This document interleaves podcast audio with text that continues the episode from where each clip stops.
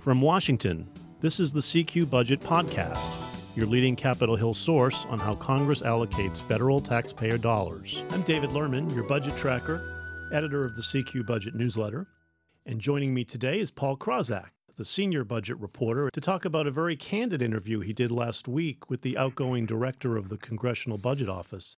Thanks for being here again, Paul. It's great to be here. Thanks, David. So after a four-year term, Uh, Keith Hall is stepping down as director of the Congressional Budget Office.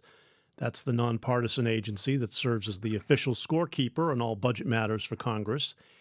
And although Hall is a Republican, he had some fairly tough words for Republican leaders in your interview about both rising deficits and their efforts to repeal the Obama administration's Affordable Care Act. Let's listen to a clip of what he had to say on that. In fact, if you want to blame somebody, I, I, I would... I'm on the way out, so I can say this. If Congress really wanted to change Obamacare, they're the ones that blew it with their process, not C B O. We mm-hmm. just called it like we saw it. Mm-hmm. Um, and I gotta say, their process was one where it made it very difficult on C B O. There wasn't much debate. There were no hearings. There was very little discussion about what the details were. In fact, they had us work confidentially for a long time in secret. I had a mm-hmm. lot of bad interactions with members of Congress who wanted to know what we were working on. Mm-hmm. But we were asked, budget committees asked us to work in private. Health, uh, the uh, leadership asked us to work in private, so we had to work through that. Paul, that was a pretty stunning statement from a guy who spent four years trying to be as neutral and objective and, and uh, as uh, unoffending as possible. Uh, it, it really was, David. Um, if we go back to twenty seventeen, um, when Republicans were trying to uh, repeal the Affordable Care Act or Obamacare, there was some really harsh criticism uh, from Republicans and especially from the White House of the C B O's cost estimate of the repeal. Uh, the, the C B O said that if the health care law was repealed, that more than twenty million people would lose their health insurance or choose not to keep their right, and that insurance. And that C B O estimate made a big impact, in, I think, in, in public persuasion in terms of whether to repeal the, the, the health care law or not. And so the White House was under a lot of pressure at the time to to deflect that uh, C B O analysis. That that's exactly right. And if you look at the history of C B O, when C B O puts out cost estimates of legislation, um, there are often complaints from lawmakers who disagree with the score. But what was new about twenty seventeen was you had a number of White House officials who really went after C B O, um, including uh, Mick Mulvaney, who was director of the Office of Management and Budget at the time. I'm not just saying that because it looks bad for my political position. I'm saying that based upon a track record of the C B O being wrong before, and we believe the C B O is wrong now. Mulvaney basically said, Uh, we probably don't even need a C B O anymore because it's it's it's no longer uh, it's biased. It's not nonpartisan. Yeah, um, it was a blunt attack on their very existence, which it, is unusual. That's right, uh, exactly. And so the the C B O director um, and C B O officials, I mean, typically they do not defend themselves from these attacks. I mean, if if a score is criticized, they might explain, you know, why. This is why we came up with this cost estimate. But they generally... Which is what they did at the time. Right. But they generally don't really defend themselves against against attacks, and and they did not do that in this case. Um, but the the criticism was serious enough that the previous eight C B O directors all got together and wrote a letter defending the C B O. Which was telling, that's right. Um, but now Hall obviously is leaving, and he feels freer to speak. And he pins the blame squarely on Congress for their inability to repeal the, the, the health care law that they said they, they don't like. That's right. I mean, he, he defended the C B O score.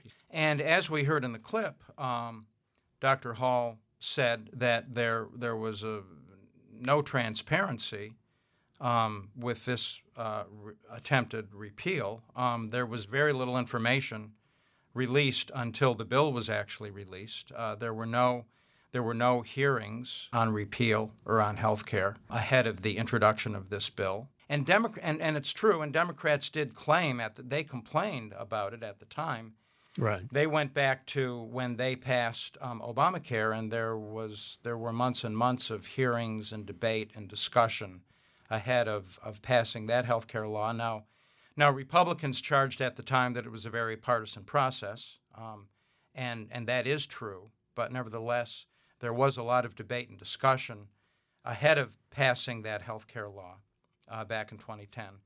But um, it was different with the repeal effort, and that was a point that, that Keith Hall was making. And, of course, Republicans really didn't have a replacement plan ready to go, even though they wanted to repeal it, which also hurt their effort, which I think was part of Hall's point here, that it's Congress's own fault if they weren't able to repeal because no one knew what they would replace it with. And, and they did have, you know, Republicans did have various partial replacement plans, but Republicans had a really hard time coming together on a repeal and a replacement. It was easier there was certainly in the House. No, there was certainly no consensus plan for replacement that really had public support behind it, though. So right. so Hall was fairly um, candid, I thought, in, in, in trying to punch back here.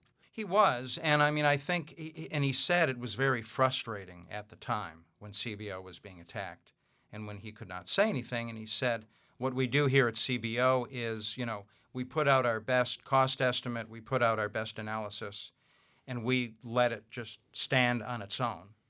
Right. Uh, people can can criticize it. People can question it. Um, we put our best product out there. That is the C B O practice. But now that he is um, has uh, left, uh, he's done as C B O director. He can be a little bit more a uh, little bit more candid.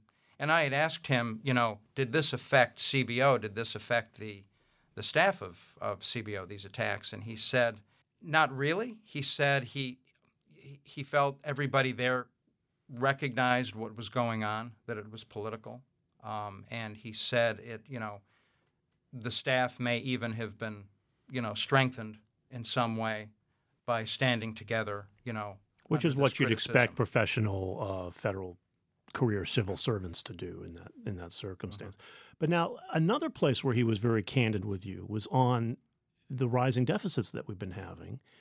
Uh, he was he was harshly critical of and saying, you know, C B because C B O has has been warning for some time through their reports about this escalating debt at a time of a strong economy, which was which is an unusual occurrence.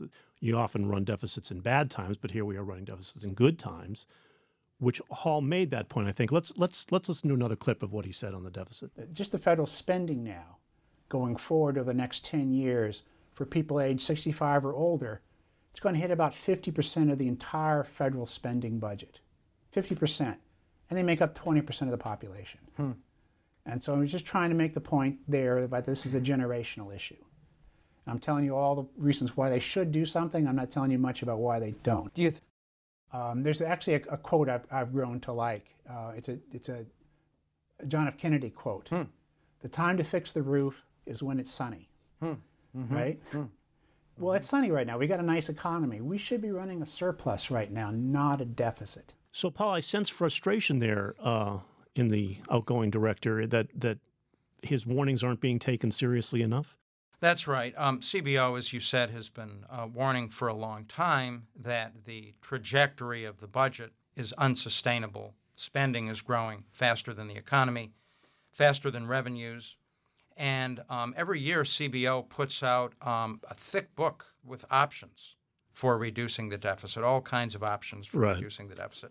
But I mean, C B O cannot recommend any particular option or policy alternative, but it can put those options out there. But, but Hall is very frustrated that during a time of strong economic growth, that Congress is continuing to increase the deficit, increase the debt.